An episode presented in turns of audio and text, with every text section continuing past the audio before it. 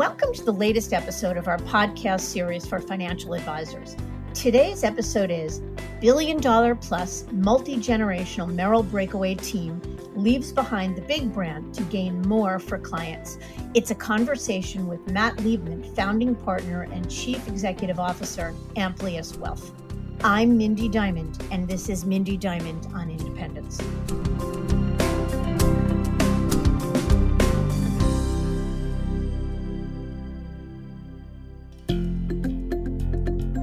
This podcast is available on our website, diamond consultants.com, as well as Apple Podcasts and other major podcast platforms. If you are not already a subscriber and want to be notified of new show releases, please subscribe right on your favorite podcast platform or on the episode page on our website. For Apple Podcast users, I'd be grateful if you'd give the show a review. Your input helps us to make the series better and alerts other advisors like you who may find the content to be relevant. And while you're at it, if you know others who are considering change or are simply looking to learn more about the industry landscape, please feel free to share this episode or the series widely. There's one thing that just about every breakaway advisor we speak with says about leaving the wirehouses it was difficult to rationalize walking away from a well established, respected, and recognizable brand name. Because for some, the name was one of the key features that attracted them to the firm in the first place. Take Matt Liebman, for example. When he joined Merrill in 2008, one of the draws for him was the brand recognition. As he shares in this episode, if someone asked where you worked, all you needed to say was Merrill Lynch, and they automatically knew what you did for a living. Matt is quick to note that the reputation of the firm was well earned through a strong training program and an entrepreneurial environment where clients felt well served and advisors could build strong businesses. And build a strong business he did to some 1.2 billion in assets under management. Matt was part of a powerhouse multi-generational team comprised of individuals in their 20s on through to their 90s. It was an intentional coming together of forces with Matt joining his dad, Sam Liebman, and his team after they moved to Merrill from UBS. And Forbes top next gen advisor, Aaron Marks, joined, rounding out the ranks to form the Liebman Marks Group. With a team as successful as theirs, one might wonder why they would rock the boat. For Matt, it was more about the pull than the push. That is the desire for greater autonomy and control in how they serve clients and grew their business. And while he credits so much of their success to Merrill, he acknowledges that the changes instituted by the bank were limiting them. Being a multi generational team added some complexity to the exploration process. There was Merrill's Retire in Place program to consider, and a young next gen advisor with a long runway. And there was Matt, the man in the middle, so to speak, who was weighing all of the options. Ultimately, in March of 21, the team opted to build their own RIA firm, Amplius Wealth Advisors, with Dynasty Financial Partners' help.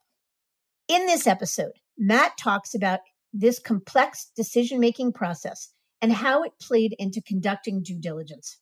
He discusses why they chose independence with Dynasty and opted to leave some assets behind in the process, sharing how the decision to shrink to grow is working out for them.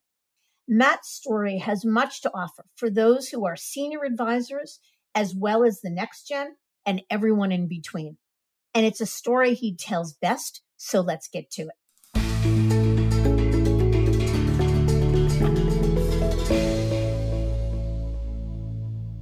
Matt, I'm really grateful for your time today and excited to hear your story.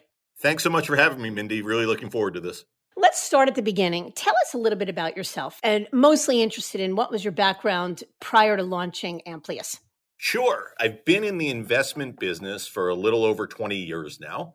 Worked up in New York for the first, give or take, eight or nine years of my career in research and portfolio management, and then joined Merrill Lynch on the wealth management side in 2008 and then moved down to the Philadelphia area and joined with my father's practice. He had just brought his team over from UBS to Merrill Lynch uh, in 07. And we worked at Merrill Lynch together for uh, 13 years, give or take. And earlier this year, we excitedly launched Amplius Wealth Advisors. Yes. And our team is certainly proud and excited to have represented you in that move. And we will come back to why independence and why Amplius and all of it. But let's give our listeners a little bit more perspective. So, want to hear a little bit about your team, your partner, Aaron Marks, your dad, Sam Liebman. I know you're a true multi generational group. Your dad, certainly a veteran of the industry for close to 50 years, and Aaron, the next gen advisor with a decade or so of experience. So, you're sort of the sandwich in the middle. Um, would be interested in hearing a little bit about quick about their backgrounds, but then how their two perspectives play into how you run your business. Sure. To your point, my dad's been in the business for now about 51 years. He was a tax accountant prior and has been uh, an advisor for 51 years and you was really ahead of his time in the business in a lot of ways. Back uh, when he started, advisors were known as brokers, and they were sort of selling one stock at a time or one investment at a time. And he was always much more focused on asset allocation and a client's whole picture, and has just done a great job evolving his perspective over time and, and keeping pace with the business to your point, I am sort of the sandwich one in the middle of, of, the generations. In fact, when we launched almost a year ago, we had people on our team ranging in age from their 20s to their 90s. As my dad's original partner, Ed Jower, was 92, I believe, at time of launch and uh, and came with us. And then Aaron joined up. He's he was at Merrill Lynch for about a decade and joined up with our team about five or six years ago, and you know has been you know, honored as one of the top next gen advisors by Forbes and all those things. And each of them have a very different perspective. And I think in a lot of ways, uh, part of my role is bringing it all together and keeping us all moving in the same direction, which we've been doing a pretty good job of. So, again, I want to come back to what drove you to leave Merrill at the time, but tell us a little bit about the Liebman Marks Group, your business, what it looked like at Merrill. How much were you managing? What kind of clients did you serve? Tell us a little bit about that. Yes, at Merrill Lynch, we dealt mostly, I would divide our clients into a couple categories, and we span broader than these categories. But as far as the main clusters of clients, we have uh, corporate executives for sure, also business owners, entrepreneurs. And then your typical, like a lot of practices, doctors, lawyers. And also beyond that, just from my time up in New York, we had a little bit of a uh, specialty and group of clients in the hedge fund, private equity, real estate world as well. So those were what our clients looked like in terms of profession. You know, as a result of the fact that we have a broad age range of uh, advisors on the team, we also have a broad age range of clients, you know, ranging from their 20s to their 90s. And at Merrill, in terms of uh, AUM and so on, at the time we left, we had about 1.2 billion in assets, but really it was about 700 to 750 in advisory assets and the remainder were in you know what you would think of as brokerage or custody type assets or banking type relationships. And we'll get to sort of the future what it looks like now but was the plan in moving to move the whole book or just the advisory portion of the book? It really just the advisory portion. We did keep our brokerage uh, or i kept my brokerage license because of some legacy products we had for otherwise advisory clients that we wanted to be able to move those assets. But for the most part, we really wanted to bring our advisory clients. We wanted to take that 700, 750 that we were managing in advisory assets and really grow that and get also some of our clients that worked with us more in a custody only or brokerage capacity on board with this idea of being an investment advisory client. So, right now, about 10 months in, we're in excess of a billion dollars here, uh, most of which is advisory. So, our advisory business has actually grown a fair amount through the transition. That's amazing. And again, we'll come back to that. But Let's stick with Merrill for a minute. Tell us about your time at Merrill. So, as leader of the team for about 13 years or so, what was going on at the firm before you left? It's not that long ago, but tell us what it felt like to be an advisor at Merrill at the time. For the most part, for our time there, we had a really good experience. We have a lot of uh, friends that are still at Merrill, and, and we think highly of Merrill as a firm. Ultimately, I think any good advisory team, in my opinion, views their clients as their boss. That's who you work for. And for the most part, for a lot of our time at Merrill, we were able to operate that way. But over time, when you work at a big company, there are other agendas. There are layers of management, then layers of bank management, and, and boards of directors and shareholders. And all of these various groups have their own agenda. I don't, I don't mean that in a nefarious way. They have a right to have their own agenda, but it wasn't always consistent with the agenda that we thought our clients had. So over time, some of the autonomy started to whittle away a little bit. So let's talk about that a little. I want to hear, first of all, what was working for you at Merrill? What did you love about Merrill for the 13 years you were there? Yeah, what worked great at Merrill, number one, is brand recognition. In that, if you're at a cocktail party, if you're out in a social environment, someone asks you what you do, if you say you work at Merrill Lynch, they automatically know what you do. There was no explanation really needed in most circles. And that's really cool. And that was a really good positive. Also, there was, at least for most of the time we were there, a really good pipeline of talent in that look, our team, uh, Aaron Marks was in the training program at Merrill Lynch when I was running the training program, and that's how we connected.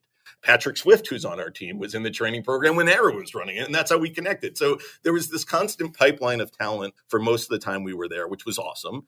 And then, frankly, the best part about Merrill to me were all the relationships we built with our colleagues that you could bounce ideas off of. And that was uh, really valuable to our practice. So, okay. When people move, though, at some point, they come to a place where, despite the positives, some of which they may be giving up to go elsewhere, the negatives begin to outweigh the positives. So let's first start with what were some of the limitations you were dealing with and ultimately the drivers that made you decide to leave? Yeah, at the time that we started our search process, which uh, you and your team were uh, incredibly helpful with, you know, it was a um, it, it, was more of a fact finding mission. We did not expect uh, to leave, and uh, and frankly, the, the, I know we'll talk about it later, but the destination where we wound up was not even really on the radar when we started our search process. It was really about um, we saw a lot of other teams leaving. There were some pain points uh, in in the business where. Uh, a lot of times we felt that uh, we were somewhat limited in what we could do for our clients. Uh, there was nothing wrong with the services we were providing for for our clients. We were growing a lot, by the way, so our clients were happy. We were getting referrals. There, were no issues there. But I did find that over time, and, and this will, uh, I guess, betray my age, given as a child of the '80s. Uh, my ultimate theme that it kept coming back to is is who's the boss and ultimately uh, we just kept coming back to and my dad always said this for decades when i was a kid you know just not in this business just watching him in this business he i always said oh so who's your manager at merrill? Who's your boss? And he always said my clients are my boss. Actually when i was a kid it wasn't merrill it was other places but same same difference. And over time it was becoming less and less that way. There were other uh, other agendas that we had to adhere to and stick with whether it was various programs uh, surrounding banking or other services. And it was just not necessarily what all of our clients want. Some of them were good fits for some of our clients. And we wanted to just see if there was something out there where we could have a little more autonomy and a little more control of the client experience to deliver what our clients were asking for. So, okay, helpful. And we hear that a lot that ultimately, when an advisor moves, they're looking for more freedom and control. But how hard was it to reconcile the giving up the brand recognition? Certainly, to go independent is the least amount of brand recognition, the pipeline of solid talent, the ability to collaborate and synergize with respected colleagues. Um, and you know, again, we were privileged to have a first row, a front row seat to your thinking process. And you're right what started out as a fact finding mission wound up to in you making the biggest leap of all, not just leaving the firm, but leaving the firm to go independent. So, what was the crossover point and how challenging was it to give up some of those positives? Honestly, I think the crossover point actually you, you were very much involved. It was a meeting that the initial meeting that you set up uh, with Dynasty. And we had never really considered independence, as you know, uh, and, and, your team knows, having uh, talked to us for the better part of a decade. But as we started going through and taking all of these meetings and meeting with all these various firms, there were things that we liked, and then and there were things that were appealing to us, but nothing really spoke to us, and it didn't feel differentiated enough. To the point where I remember once saying, you know, look, I've read some articles about this dynasty firm and it seems like they are, you know, at the forefront of something different. But I asked you and your team and Kathy about that. And, uh, and we set up a meeting. And from that moment on, we couldn't unsee what we saw. Once we saw that effectively, because to, to, us, the independent world felt like the the wild, wild west. And I know you're always talking about, you know, the pushes and pulls uh, to uh, to something different. I would say a lot of it in our case was really the pull rather than the push. In that, once we saw that there was a firm out there that could sort of operationally help us deliver what we wanted and what our clients wanted, and and we could still spend most of our time with our clients and with the markets and and, and financial plans and the type of work that we like to do that was sort of the tipping point. We're like, wow, now let's get serious. Now let's dive in and see can we really do this? What would it look like? And so on. So, so I really think it was less about one push from from Merrill or Bank of America, though, though, there were you know tension points there, but really more about the pull when we realized that there was this ecosystem out there and there was this uh, great company in Dynasty that could really help us do this. You mentioned that independence wasn't even on your radar. So Yes. And for those unfamiliar or less familiar, Dynasty is really a firm, the leader probably, in getting people from here to there, those that are independent minded, helping them to break away and hit the easy button to get from being an employee of a major firm to setting up their own firm. But how did you go from okay the dynasty was able to get you from here to there and make it relatively operationally seamless but what was the turning point in your thinking that got you to say we're ready to give up being an employee and be independent i think it came back to that who's the boss moment again where it was sort of like every firm we met with we kept hearing about how they're better they're different they can do things a little bit better than Merrill, a little different than Merrill. But it really came down to us. There was no real differentiation. Everything seemed, frankly, uh, quite similar. And ultimately, to us, it was like, wait a second, if we're going to move, if we're going to actually go through this, which we still hadn't decided to do yet, it was not like a, uh, a known thing that we were definitely going to move. If we're going to do this, let's look into owning it. Let's look into really designing this because we don't want to have to move again. We don't want to. Uh, this sounds like a, uh, for like lack of another term, a royal pain. If we're going to be disruptive, let's really see if we want to own this and go all the way. And it almost became less about can we take incremental steps to casually improve our situation and more about can we really drastically change something here to make life better for ourselves and our clients. Okay, so I want to come back to the notion of your dad because I know that there had to be some special considerations for him given his age and his tenure. But for now, let's talk a little bit about the transition. You left Merrill in March of 21, and you're saying that you left with an intent to take 700 to 750 million in assets with you, the advisory assets, and 10 months later at just about a billion, which is extraordinary. So tell us a little bit about the transition, how challenging it might have been to move? What was the hardest part? I think the hardest part, honestly, was really that that night before going into that day, just the anxiety, the fear, you know, you're going into the great unknown. You have this big practice. And then I remember sitting around the day of launch, just sort of debriefing with the team. And somebody mentioned whether they were going to call a prospect, a prospective client, or just stick with their clients.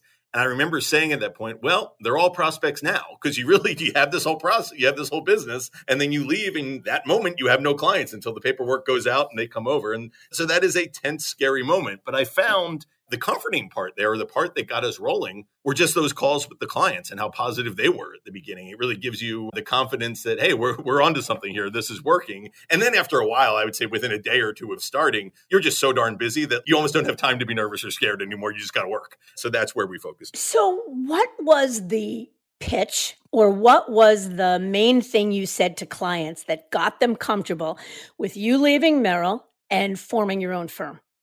It was different for different clients in the sense that there were some of our clients are very seasoned executives know our industry very well and didn't need much of an education on what independence meant. In fact, a couple of our clients, when we first told them, and, and uh, coincidentally, these were former executives of public companies, one of them sort of gruffly said, I told you to do this 15 years ago to my dad. And, and another one just started giving me advice that, well, here's what you should be focused on. Here's how you can grow the business. So a lot of it was consultative. And then there was another group where at first they just kept congratulating us, which was very nice, but we really wanted them to, to hear all the benefits for them. But I guess ultimately, what the pitch really was for those that I guess needed a little bit more of a pitch is it's the same team you've been working with all that's changing are number one, your custodian is changing. You will no longer have Merrill Lynch accounts. We're going to pick up the assets over there and drop them off over at Fidelity. And number two, we would have basically everything we could do for them before.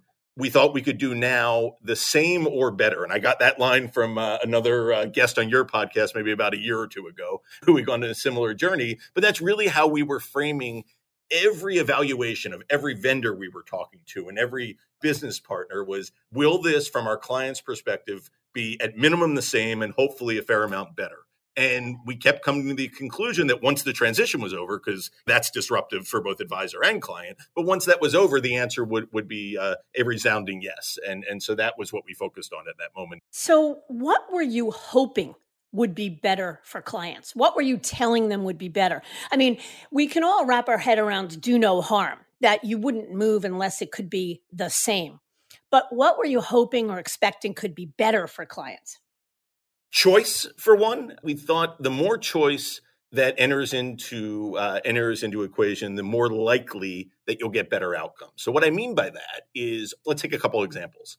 On the investment side, we at times have liked buying structured products for clients. That that term got a bad name in 2008, so uh, various firms have changed them to market linked investments. But the idea that you could buy an investment for somebody that some sort of firm manufactures and may have better risk and reward characteristics than just owning the broad market. However, when we were at and no offense to the team there that I'm sure works very hard to put those together, we did very little of that business because we really only had the choice of what they were offering. Fast forward to our current environment, and we saw this beforehand in our, you know, during our due diligence before we made the leap. But because of technology, because of disruption in the industry, now when we want to buy a product for a client like that, first of all, we don't work for the firm manufacturing it. So that sort of inherent conflict is, is removed. And secondly, we design the terms, customize them for the client based on our knowledge of the client. And then we put it out to bid for about 10 or 15 different companies to give us the best pricing available. That just led to so many more. Just that's one narrow example on the investment side. And just to give you one more on the lending side, a lot of our clients take out securities based loans, not margin for getting leverage on their investments, but more whether it's a real estate deal or someone that wants money to start a business, help a child with a home, whatever it is. And Merrill does a great job in that area. However, every time we want to do one of those loans, we, there was only one bank we could work with. That was Merrill and Bank of America. Here we have four or five different banks that we can have somewhat of a bidding process on behalf of our clients. So the more we saw these things, it was it was more with more choice, can we create more competition and give our clients a better output and probably at a lower cost.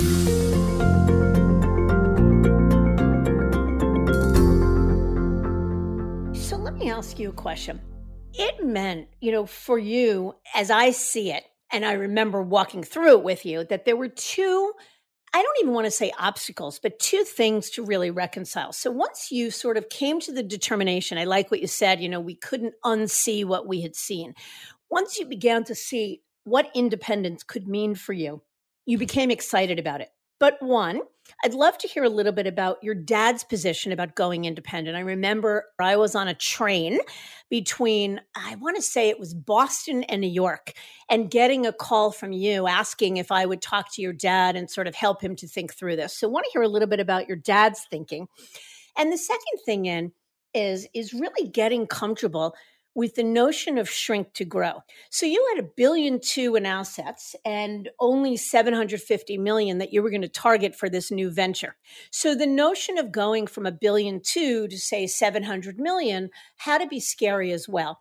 So would love to hear a little bit about how you reconciled those two things, how you came to a place that said despite those two issues, it's still better for us to make this leap.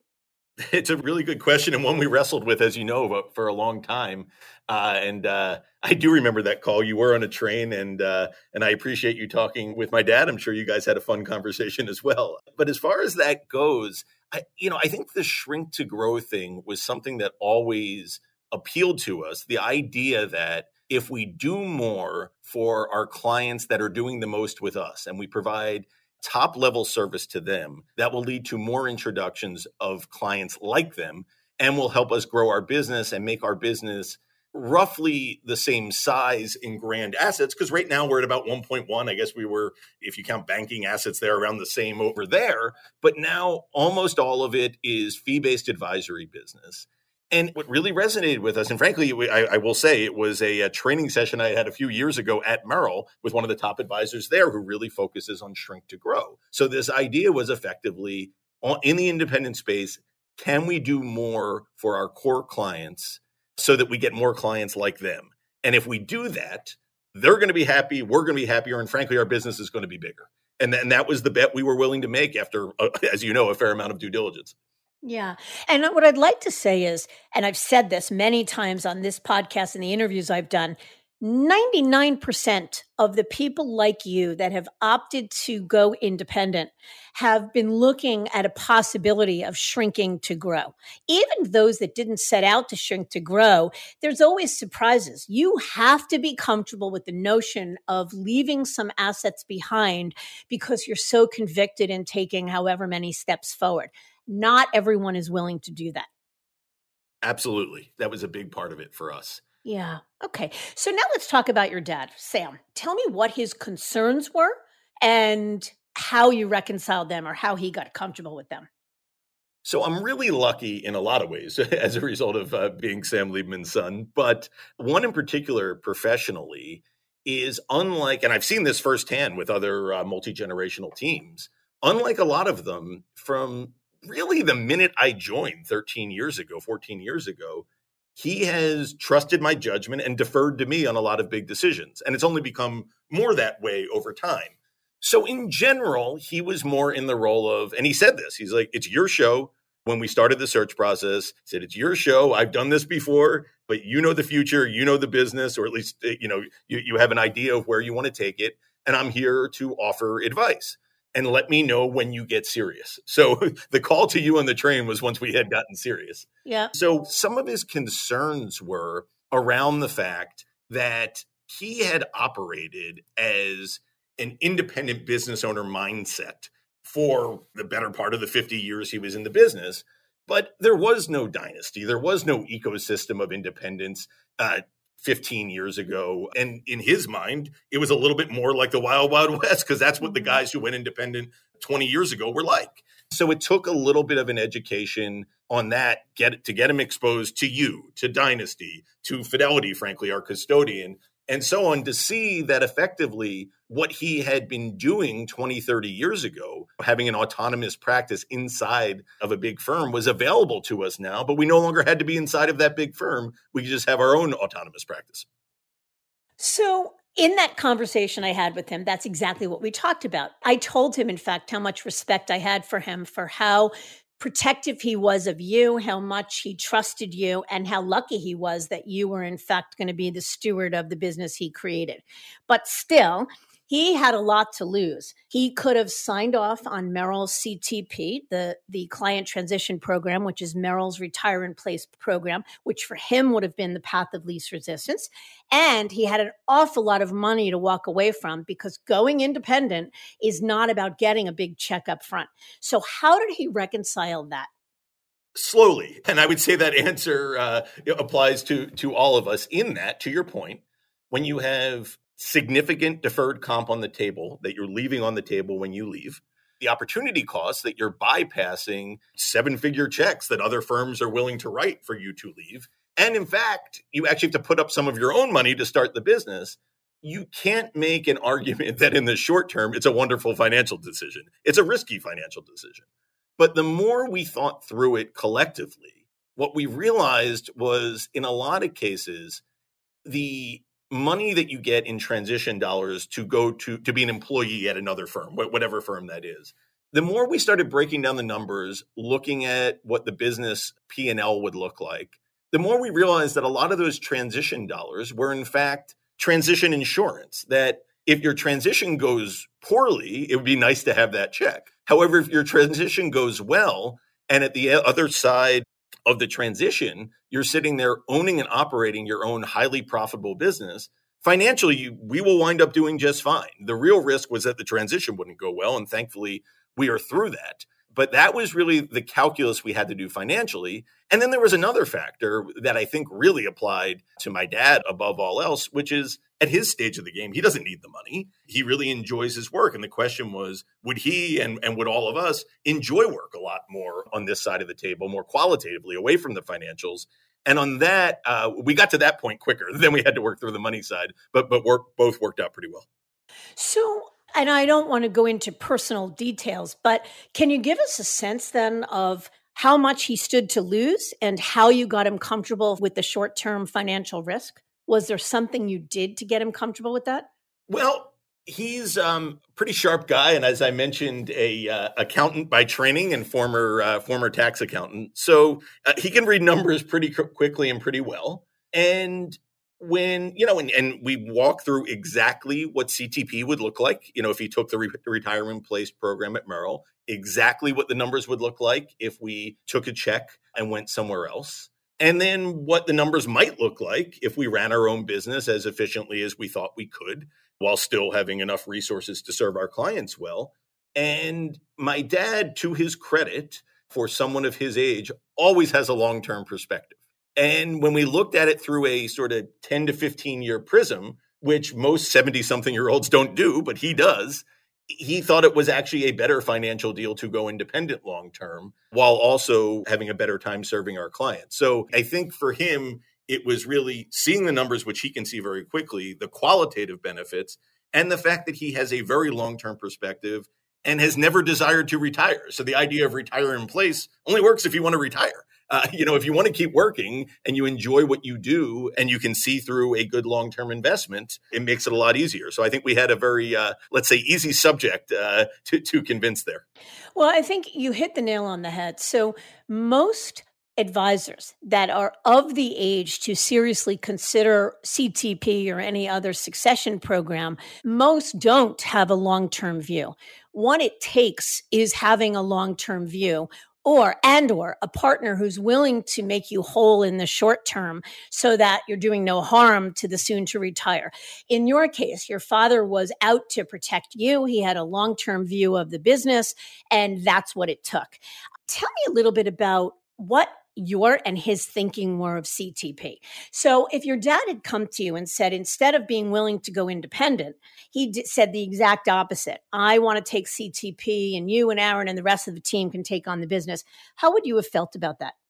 If my dad came to me and said it, I would take it seriously because I take his opinion seriously all the time. But to be totally honest, I would have been pretty lukewarm to the idea the idea at this stage of the game for me, and certainly for Aaron, who's you know who's a handful of years younger than I am, of locking ourselves up a little bit longer at a firm when we're not exact when at the time even before doing research we weren't sure that we wanted to say we definitely want to be here for the next five to ten years. That's a pretty big leap. I would not have felt great about it but certainly uh, my dad's vote matters and if he had thought that we, w- we would have talked it through uh, and i would have uh, tried to gently persuade him to consider other options right and what would have been the biggest reason why you would have wanted to consider other options?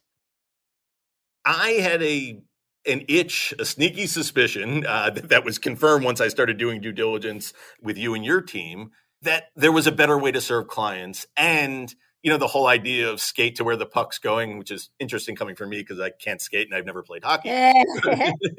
But, but I use that analogy a lot too and i can't skate either Yes, but Patrick Swift on our team is a former college hockey player, so we'll, we'll go with ah, that. But okay. uh, but the whole idea of squ- skate to where the puck's going, it just felt to me that this is where the industry was going. Um, I mean, you have a podcast series, Mindy Diamond on independence, not Mindy Diamond on leaving independence. You know, it seemed like everybody was heading that way, or at least heading towards smaller firms, even if you were an employee with more autonomy. So I just had a feeling that we may want to make a move in the next decade. I didn't expect it to happen when it did. So that would have really given me pause uh, in signing an agreement to keep us in place longer.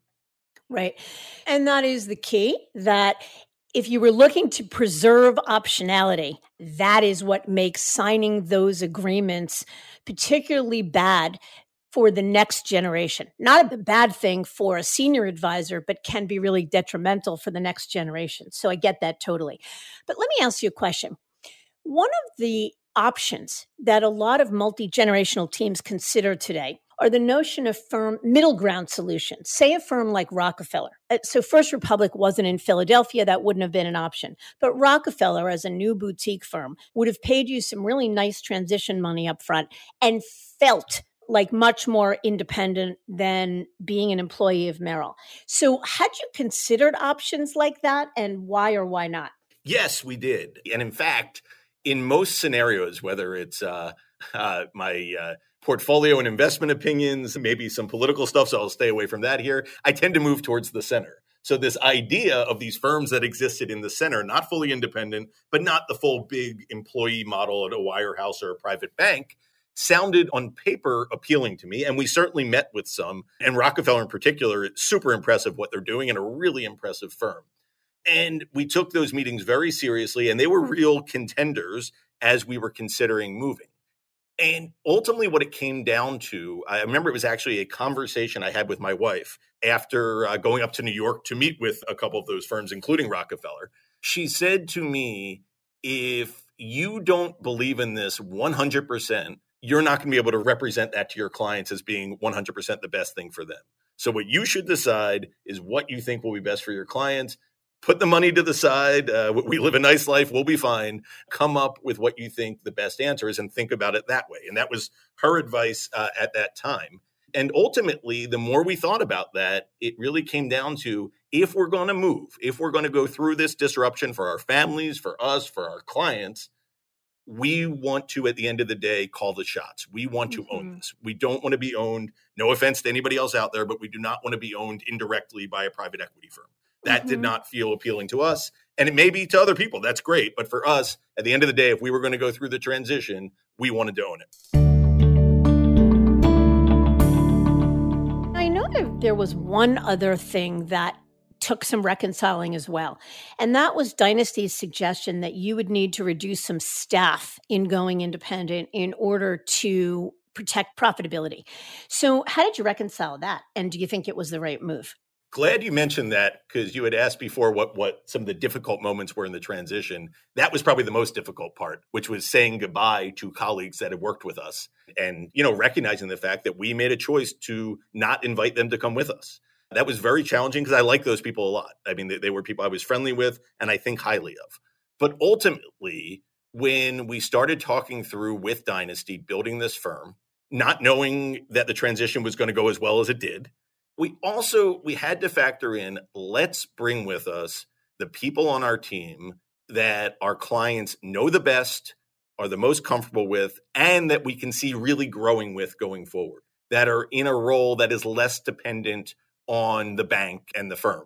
And once we went through that thought process, it actually was a little bit less about the P&L and a little bit more about what kind of firm do we want to build and if we start a little leaner while that will make the transition certainly a little a little harder for us once we're through that and we can start hiring people that make sense in our new world, we think it'll lead to a better outcome. And now that we're here, since we launched with eight people, uh, Edward Jower, who I mentioned, retired uh, shortly after the transition, but we've hired uh, two new people that are wonderful, that really fit with our new business. And we're probably going to be hiring two or three more this year. So, personnel wise, we'll be right back up to the same size team by the end of year two. However, we think it's a team that is way better suited for the business we're running now. So let's talk about Dynasty for a second. So, what went into the decision to use a firm like Dynasty at all, a service provider, if you will, as opposed to going it alone, going directly to the custodian? And what other sort of helpful advice has Dynasty given you along the way that proved to be invaluable? Dynasty has been an awesome partner, and Shirl has built really an incredible firm there. The idea of going it alone as much as I, I may talk boldly now about how much we want to own the business and be independent, going it alone to us was just a bridge too far. As you know from talking to us over the years, independence felt like a bridge too far for a long time. Independence without the support of, of a partner like Dynasty just felt like too much to take on. Uh, short and transitions can be both fun and not fun, but we want to ultimately have fun doing our job again. And we thought it would take quite some time doing that there. Uh, where Dynasty's been really great uh, for us is if there's something that we have a lot of passion about, whether it's investments, planning, things like that, they will work with us with their industry knowledge to create the most customized, tailored, and in our opinion, best solution we can offer to our team and our clients. However, if there are areas that we don't know as much about, whether it's some of the, let's say, some marketing things, because frankly, we couldn't really market a whole lot outside of the brand of Merrill in, in our old job. They really can suggest ideas. So it's sort of a combination of they're not just here to take our instructions and execute, though they will do that, but they're also not here to tell us what to do, though they will do that. And they're very talented at maintaining that balance there of uh, both helping us and offering suggestions and also executing our vision. How about that vision going forward? How do you expect Dynasty to help you or partner with you going forward? Our plan with Dynasty is to include them in every decision we make. It's still our business, not theirs, and we're effectively a client of theirs. That is their business model.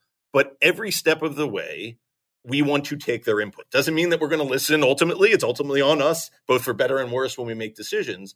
But whether it's hiring and expanding, marketing, any sort of financial restructuring we do in terms of the, the people who work here having more of a stake in the business, they have a department that can deal with everything.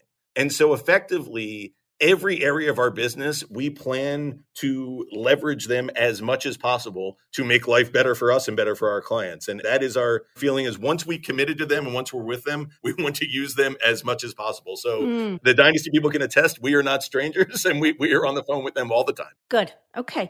So let's back up a second. Tell us about Amplius Wealth, which is your independent RIA. So first of all, what does the name mean? Our marketing people called it a curated Latin word, uh, which I found to be a fun phrase. But what Amplius really focuses on is from the Latin root amp and amplify, effectively to amplify our focus on the client. And we've also adopted that a little further to go above and beyond for our clients. That that we were doing, in our opinion, really good work for them when we were at Merrill. We took a lot of pride in the team we had built there and the services we provided but we really wanted to amplify that and take that to the next level here. So that is where, uh, along with our marketing partners, we came up with that name. I love it. I think that's great. All right. So we talked a little bit a few minutes ago about what you hoped would be better for clients of your independent firm as opposed to clients of yours at Merrill. And you talked about the notion of choice and hopefully better pricing and the ability to remove conflict. So, t- with 10 months of hindsight, has that proven true? And what kind of things, like, can you give us some examples of some things you've been able to do better for clients that you couldn't have done while at Merrill? Yes. So, it has been proven to be true in, from the standpoint of cost, like the example I gave of the uh, structured notes earlier and maybe securities based loans as well. I will say that we we're really lucky to have the clients we have who had a lot of patience with us during the transition because it's disruptive to them too. And, and ultimately, as I've said multiple times, they're the boss and we do our very best to keep them happy. But a transition is a disruption to them. So I do think going forward, it is our job as an Amplius team with Dynasty's help to make sure that our clients that have been so loyal to us continue to see all of the benefits. But to give you a couple of examples, and let's just deal with both sides of the balance sheet here. When a client is looking now to make an investment. And as you know, there have been a whole lot of private investments out there recently. There's been quite a boom in that area, especially since the whole work from home and COVID environment of the last two years. In the past, when that investment could not be held at Merrill Lynch, we were to a certain degree done with that conversation. Now, when a client's considering making an investment, even if we are not being compensated for that, it's not going to be an asset that's held with us. If they want us to look at a deal with them and just give be a sounding board, we can have those conversations now. And that has been proven to be very helpful for our clients because they feel now that we can really talk to them about holistically their whole picture, maybe more than before. And especially the ones that especially resonates with are the business owner clients that now I think view us a little bit more like their contemporary because we are business owners as well and we know what they're going through a little bit more. And then on the other side of the balance sheet, on, on the borrowing side, because with interest rates as low as they are, there are a lot of people borrowing for a lot of purposes. We have more choice now, as I mentioned, with securities based loans. And we're also, when it comes to things like residential finance, we're not in the mortgage business anymore, which, frankly, uh, no offense to those that are in it, is a relief for us. We don't really want to be in that business. But what we do want to do is sit down with our clients from a financial planning perspective. And as they're considering options from various banks on various loans, have those conversations and give them totally objective advice without any benefit to us other than keeping our clients happy, which is the ultimate benefit. Okay, so I assume while I know that a lot of the decision to go independent was altruistic, wanting to be able to serve clients better and more conflict free. There had to be some things you were hoping would be better for you and the business overall and your team. So, what are those things with 10 months of hindsight? What is better? And if anything, what's more challenging? Sure, definitely. There are a lot of benefits to us as well, for sure. One thing I'll say that I probably didn't anticipate as much that's been a, uh, a really nice benefit is how closely our team works together and how much we all get along. Now, not that we had conflict or issues before, but when you're at a big firm, as much as you can operate as a team, there is still an incentive to a degree to control your little kingdom and to hoard your, you know, these are my clients, not yours, Aaron, Pat, Sam, Matt, and all that. Once we came over here, that was all gone. And it was all, we're all rowing in the same direction. We're all on the same team. And again, we were never that bad over there. And, and most teams over there operate as best they can like that. But when you own the business together, it really is quite true. So that has been certainly one benefit. And along those lines, it's just a friendlier, more casual and collegial environment while we still all work very hard. So I think that has been a huge benefit. If there was a negative, I think Michelle and Monica on our team, who have been with us for a long time, probably could have used a little bit more help during the transition had we brought maybe a bigger team with us. And we're certainly, we've already hired some help for them. We're hiring more now. But on that, they really, like our clients, had a lot of patience with us. And, uh, and we look forward to rewarding that patience. Tell me about long-term plans. In other words, was one of the motivations for going independent the ability to enter into this very frothy M&A market where multiples are at a high watermark? A benefit to independence from our perspective is to at least be able to have those conversations realistically, which you can't do when you're an employee. So I don't know that we're going to go ahead and start buying firms tomorrow. In fact, last year we were offered a couple of opportunities that we just weren't ready for to, to, be totally honest and we felt like we had to take care of the people who took care of us first and that was really the employees and the clients who were going through this transition. We wanted to make sure they were all settled and seeing all the benefits before we made life even more complicated by bringing on somebody mm-hmm. else. But now that we are through that we certainly want to have those conversations with like-minded advisors and or other RIAs we're at the point now you mentioned a, a rather frothy m&a market. If it is indeed frothy we probably don't want to be on the buy side of that just yet because uh, we'd rather not overpay and we're certainly not sellers at this point. So i don't know that we'll make any big moves anytime soon but we like to be able to have that conversation and i think it really helps us hone in on how we want to grow our business organically when we're considering the inorganic growth so, do you think that you'll be a seller someday? So, fast forward 20 years and you're at your dad's stage of the game. Could you see yourself at some point selling or merging? Or what do you think the end game looks like for Amplius? Never say never. It is possible. I would never rule anything out, but that is not our plan and that is not our vision. What we would like to do is keep growing this, keep benefiting from the growth, keep serving our clients as best as possible, and, and get more referrals from them and mm-hmm. then what we're working on now, and we've already started, is bringing on more young talent that hopefully will move into leadership roles in the business. So we really want to build Amplius so that we never have to sell it. So 20, 30 years from now, is it possible? Sure, but that's certainly not the plan. Got it. And Tell us a little bit about how you spend your days. How different are your days as the leader of the firm, different from might have been as leader of the team at Merrill? How much time is devoted to management of the business overall? What's changed is so there's still the piece of the day, which is a big chunk of the day, which is being an advisor, talking to clients, and also working with clients on plans and portfolios and doing investment research. The amount of time spent on that has not changed a lot. What has changed is the amount of time that we used to spend having to, let's say, adhere to various operational requirements at Merrill Lynch attend a lot of meetings, do a lot of training that the firm dictated, and so on. That time now has been more redirected to actually running an enterprise, trying to grow that enterprise, and working with Dynasty to see what we can do to more efficiently run this place. So I would say probably a little bit more on the business management side than there was when we were just employees. But thanks to Dynasty, it's not as much as one would think from the outside. We have a lot of help in that area, and our core days are still spent serving our clients. Yeah, well, that's good. I think that's what most people would like it to be exactly what you're good at and what got you into the business in the first place.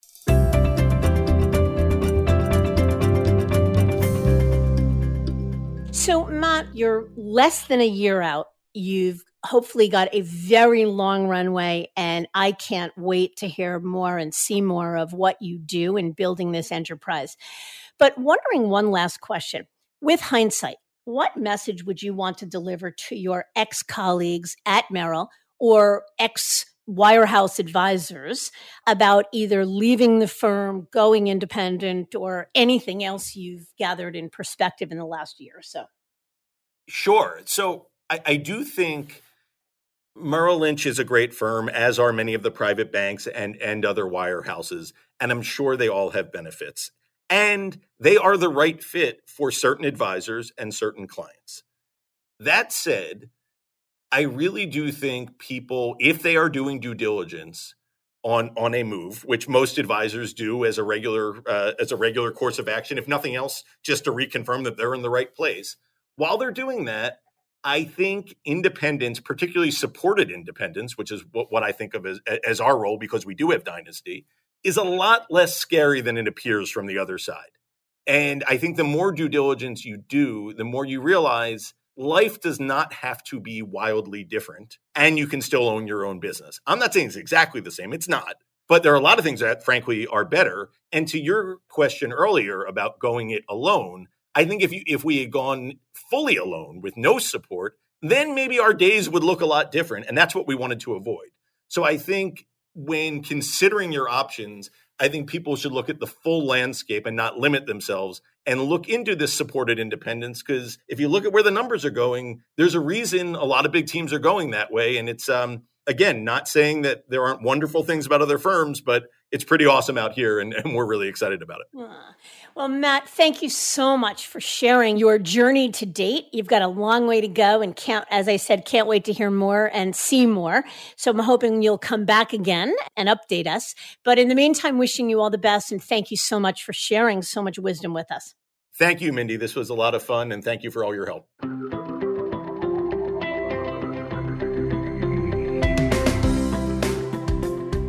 As an employee of a large firm, many advisors come to a point where they need to decide where their loyalties lie.